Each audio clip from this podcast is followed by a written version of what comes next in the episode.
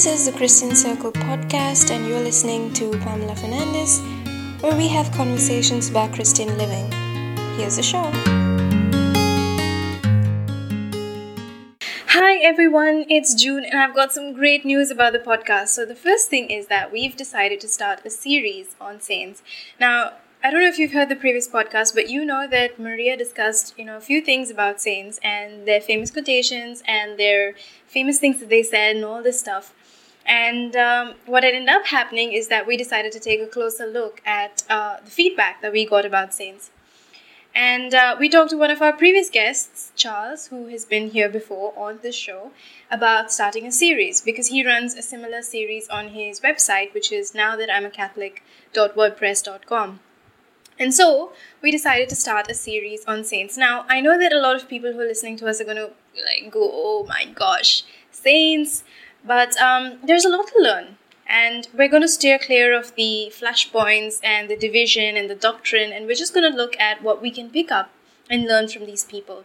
Charles is going to talk about this series once a month. Okay, so we're going to do um, our regular podcasts are going to go on as usual, and we're going to add a second podcast in a month um, to our regular series. So we're actually going to do two podcasts a month. Now, you will know that we have also subscribed to Patreon. So the reason is because all this extra space now requires more hosting.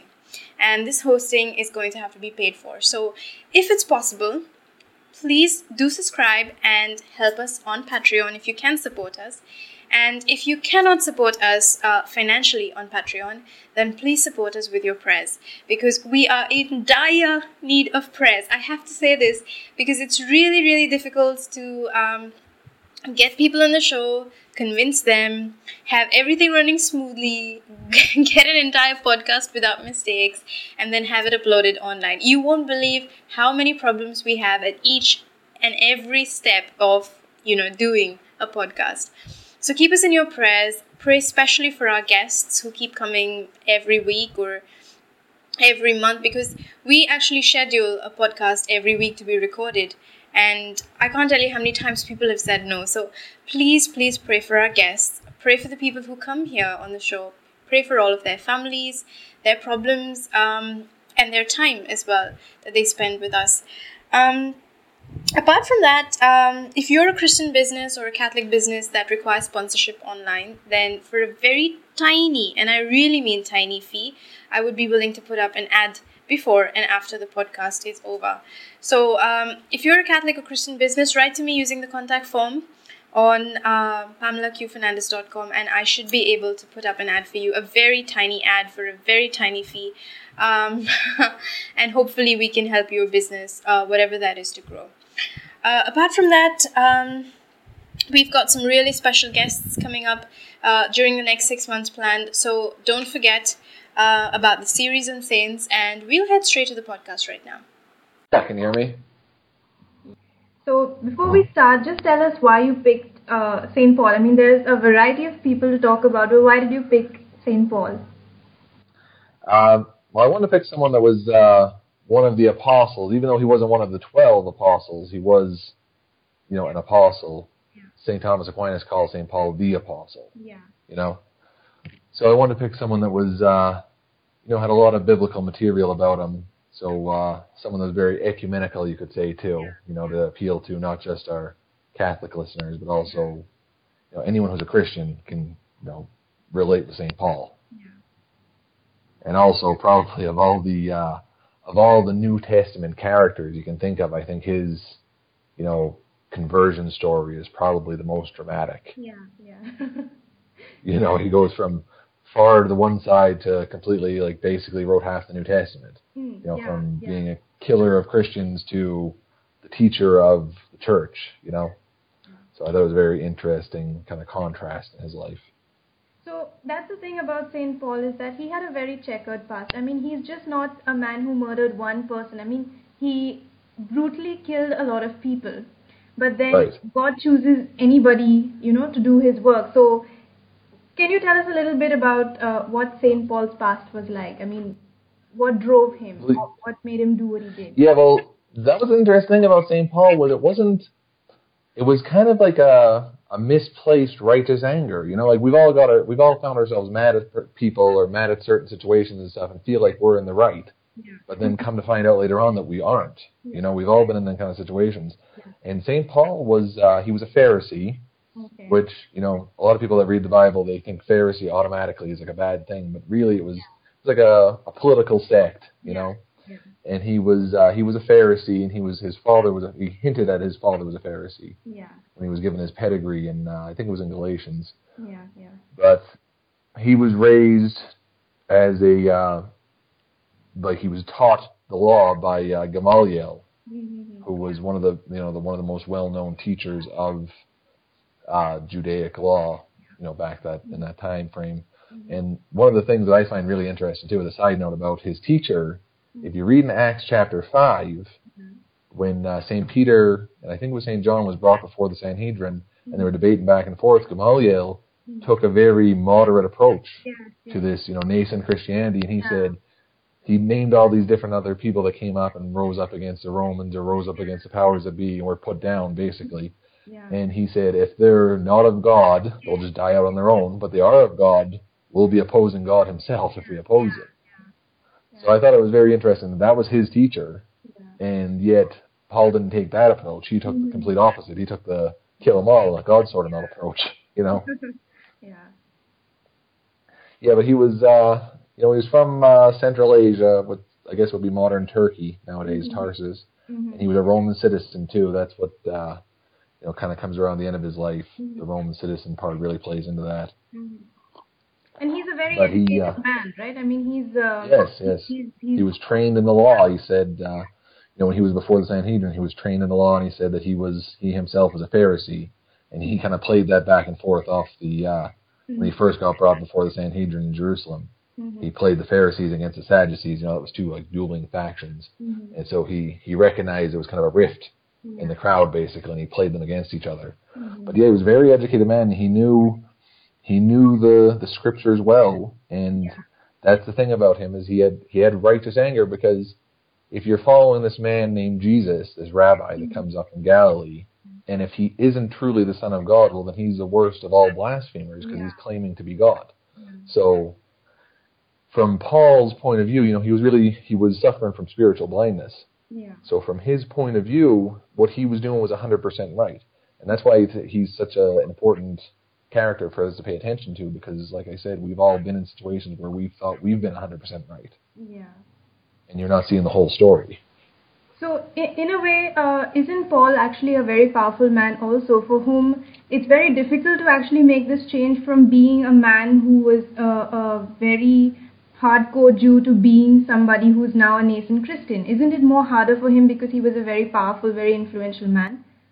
Right, right. Yeah, it would be easier. I'd imagine, I mean, I don't know personally, but Mhm. I'd imagine back in that day it would be easier to be a convert from just kind of Roman paganism Yeah. than it would be if you were a very faithful Jew because it's a it's a revolutionary idea you're you're buying into here Mhm. that the the king you know because they worship the God that we worship but this king of the universe is God the creator of the entire universe became man and was born in this little you know shanty town 10 miles south of Jerusalem Yeah. you know so where people lived in caves in Bethlehem. And it would be it would be a tough sell I think. It would be harder to buy it as that's probably why Paul you know, Paul would go around to when he would come down to a city he would go into the synagogue first and preach to the synagogue. Mhm. and usually he'd win over a few people here and there but then he'd go out to the Gentiles outside. And it seemed like he had a lot more Yeah. uh you know a lot a lot better time with the Gentiles than he did with the Jews because like I said I think it would be a hard hard sell So this major turning point in Paul's life, which was his uh, start, the start of his ministry, uh, Mhm. was on the road to Damascus. So Uh-huh. what exactly is is pertinent about this encounter that he had with with Christ? Because lots of people have encounters, but then after that they don't have the effect that Paul had in his ministry. You know, so what's so special about Paul's turning point? well Paul seen Jesus like actually seen a, a physical manifestation of Jesus Yeah. And uh, one of the things I think is so powerful about that too is Jesus said to him, Saul, Saul, why are you persecuting me? Yeah. You know, he didn't say, why are you persecuting my church or my followers or my Yeah. people? He said, me. Because when we're baptized, we're baptized into Christ, Yeah. one body. And Sa- Saul at the time was he was literally knocked to the ground, Yeah. and it was you know he gets knocked blindness too, and he was going, he's going into Damascus to take people out as captives, to take them back to Jerusalem, and now he has to be led by the hand because he's blind into Damascus. Now he's the one being led by the hand. Now I think it was a really powerful, powerful point in his life. Okay. It also means that uh, Christ actually does not separate his body from his church, right? I mean, he is Mhm. the church. Right? Yeah, yeah, because that's what he said. He said, "Why are you persecuting me?" Yeah. yeah. So That's I thought that was that's very powerful. It's a thing that you kind of, you, I mean, everyone knows the conversion of Saint Paul. Everyone knows that story. I think even atheists would know that story. it's a very famous biblical story. But you can gloss over certain things, especially things you've heard so many times. Mm-hmm. And you know, I've read that a million times myself, and it really struck me not too long ago. You know, kind of a personal conversion in my life where I've mm-hmm. always been a Christian, but I kind of had more of a, a recommitment. Yeah. And it struck me a couple of years ago when I was reading that. I said, "Why are you persecuting me?" Because when we're baptized into Christ, when we're part of the church, Mhm. we're part of Christ. You know, so that's a that's a really powerful thing. So this encounter that uh, Paul has, you see the same, like many encounters that he has throughout his ministry later. So many people actually, once they have their first uh, meeting with Christ later on, that encounter kind of peters off, or you know they don't stay in touch or don't remain Right. in intimate dialogue with uh, with uh, with with God. So what is exactly Paul doing? I mean, through his ministry that strengthens his dialogue with with God, and what can we do similarly to what Paul did? Well, I think the important thing is is is like the parable Jesus told about the uh, sowing the seeds. You know, the different ground the seed falls on. If it's all falls on shallow soil and the sun burns it off, or if it falls in with the weeds. Yeah. all these different things, you know. But one of the important things is you, you, a lot of people miss it too because if you read just the Acts account of the conversion of Saint Paul, he goes, he's knocked off. Well, we think he's knocked off his horse because that's how it's always portrayed in art, but it doesn't actually say horse. He's just knocked to the ground, and uh, he gets led by the hand into the city. And then Ananias comes, and mm-hmm. you know scales fall off his eyes, mm-hmm. and he's healed, and he's baptized and repents. And then he had to flee the Jews because he was preaching in the synagogues and stuff. And it said after you know many days he had to flee. But what a lot of people don't know is because it isn't in the Acts account. But if you read in Galatians, when Paul's kind of given his pedigree and why he should be listened to as an apostle, mm-hmm. he tells them about how he went off into Arabia for three years and he was taught the gospel by God. You know, I think that's the that's the key thing with Paul's life. Mm-hmm. At this point, Paul, no longer Saul. Mm-hmm. That's the key thing with his life is he listened to God. You know, he encountered the gospel. He encountered the person of Jesus, not just the idea of Jesus as some great moral teacher Yeah. or just some, you know, just some rabbi that was, you know, just teaching people out in the wilderness. He he encountered the risen Christ. I think that's really the key there is we have to encounter the risen Christ in our own life. We have to sit at the feet of Jesus and, you know, really absorb the gospel from him. Yeah, yeah. And I think one of the things that's uh, important there, I've noticed, like whenever I've read Paul, is that Paul doesn't just quote scripture; he prays scripture. And Yeah. you know, it, it's kind of different because for me, I would just read all of it, but I wouldn't pray it. But um, Paul keeps doing that throughout. I mean, in the Acts and even later, he prays scripture all the time instead of just quoting it, right? Mm-hmm. Yeah. Well, I mean, yeah, and uh, uh, the, what he's writing too was actually became Yeah. scripture too. So that's kind of interesting. Is he's, you know, he like I said, he wrote, I don't know, it's thirteen or fourteen of the twenty-seven books in the New Testament. So that's a lot of that's a lot of writing. And also, there's uh, I can't remember if it was three or four. There's three or four books that he references in different places in his letters that he wrote, like my previous letter to you, that we don't actually have. Yeah. So there'd be even more Pauline epistles. yeah. You know, they were just kind of lost to posterity. So, what exactly about Paul's ministry are like the most uh, highlighted throughout? I mean, if we're t- uh, telling somebody who's absolutely new to Christianity, what are some of the Right. highlights you can give us about St. Paul's life and his, his ministry? Uh, well, he founded churches all over Asia Minor and uh, Greece, I guess what we modern day Greece, Macedonia. He founded churches all over them. He wrote letters to all these churches back and forth, Yeah. and that's basically where the New Testament. I mean, you got the Gospels, then you got the letters of Saint Paul, and then you have several other letters by like Peter and John and Jude and uh, Revelation. But he wrote the bulk of the New Testament, Mhm. and what he was saying as he was writing it too was it wasn't it wasn't something that wasn't secondhand knowledge that he had. Like I said, it was Yeah. received by God. Yeah. You know, it was a gospel. And he says, as it was handed down to me, and he also gives uh, an account, you know, when we're at Mass and we hear the Eucharistic prayer, Yeah. that prayer is from First Corinthians, you know, on the night he was betrayed. He took, so he recounts all that too. Uh, he was known, like I said, St. Thomas Aquinas called him the apostle, even though he wasn't one of the twelve. Yeah. He wasn't one of the twelve apostles, but the word apostle means sent out, you know, like sent out with a commission to preach the gospel. And Jesus sent him out on a mission.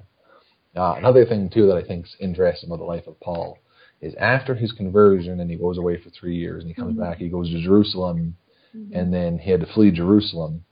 They put him on a boat and sent him back to Tarsus. Barnabas did. And then it wasn't until the church in Antioch needed someone to teach them. So it doesn't say how long it was. It could have been a year, it could have been a couple of years. But mm-hmm. Paul sat and waited until he was called to serve. Like he waited until he was called into service by the church, you know? Yeah. And, And so I think that's a very important easy, thing too. I mean, he was beaten, shipwrecked. Uh, he had a very Oh yeah, that kind yeah, that comes later. That was before he even started. Once he starts his ministry in uh, Antioch, then he went on. Uh, he went on at least three missionary journeys Mhm. for his, you know, his arrest and trial in Rome and everything. yeah. And some say because the Book of Acts ends with really no resolution to his trial because he got arrested and he spent two years in prison in Caesarea, Yeah. and then he got sent off. He appealed because he was a Roman citizen. Like I said, he got he appealed to Caesar because that was his right. So he gets shipped off, and on his way to Rome, Mhm. he gets shipwrecked, and he was in Malta for a while, and then like all these just nonstop. yeah. But it was really, you know, it really points out to the uh, Saint Augustine and Saint uh, Thomas Aquinas talking about the problem of evil that God would only allow evil. It's part of His omnipotence that God would only allow evil if He can bring a greater good from it. Yes, yes. And the evil of the just natural evils of shipwreck, but also imprisonment and torture and all that, brought the gospel to all these different places. Like would the missionaries have made it to Malta had it not been for a shipwreck? You don't know. Mm-hmm. Yeah. But Paul just he spread the gospel from one end of the empire to the other, basically, and he was just a terrific missionary. So it means also that uh, being a missionary, it doesn't mean that you're immune to all of these things. Like you, you have to go through them. But uh, you learn from Paul. He's so persistent. I mean, he still says so many positive things. I mean, anybody else would have broken down by then and given up. Oh, yeah. Gone back home. Yeah, well, four of his uh, actually four of his epistles were written while in jail in Mhm. uh, Rome. Yeah. He wrote four of his epistles, and one of the epistles too, the uh, letter to the Philippians, is called the Epistle of Joy because it Yeah, just keeps yeah. saying so much joy and joy. Yeah. You think how can how could he be joyful if you're sitting in a I Roman know. prison? Because I couldn't be joyful in an American jail, you know, and that would be like uh, a Ritz Carlton compared to a Roman prison two thousand years ago. yeah. But Paul was. Yeah. So what else can you learn from him? I mean, a lot of his uh, writings focus on, uh, a lot on the moral uh, aspects of living. You know, he Mhm. talks about prayer, he talks about chastity, he talks about building the church, relationships, all of these things. So can you tell us a little, like, focus a little bit about on, you know, these small things that he's talk, talking about throughout his uh, writings? Yeah. Well, I, if I was to take like what lessons to learn from Paul, because you can, you know, the, basically everything we know about Christianity, half of what we know about Christianity is Mhm. based on Paul.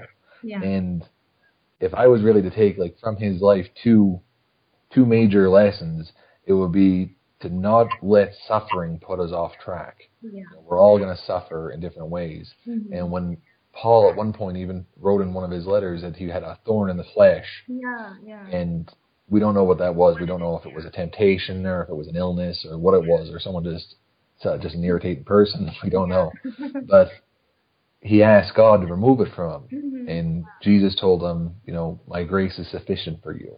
Yeah. And so that was that's really, you know, and all these other things that happened to him. He was shipwrecked. I think he was shipwrecked like three times too, and just he was imprisoned, you know, for a total of two years in uh, Caesarea and two years in Rome, and all these different things. He was bit by a snake while he was on Malta and just shook it off into the fire. you know, all these things that would have made regular people just quit, just say, "That's it, I've had enough of this." You know, all these things he didn't want to put him off. He continued through, and he used that suffering. You know, he said he's, he's rejoices in the suffering that's Yeah. building up what's lacking in the body of Christ. And what is lacking is us joining our sufferings to Jesus.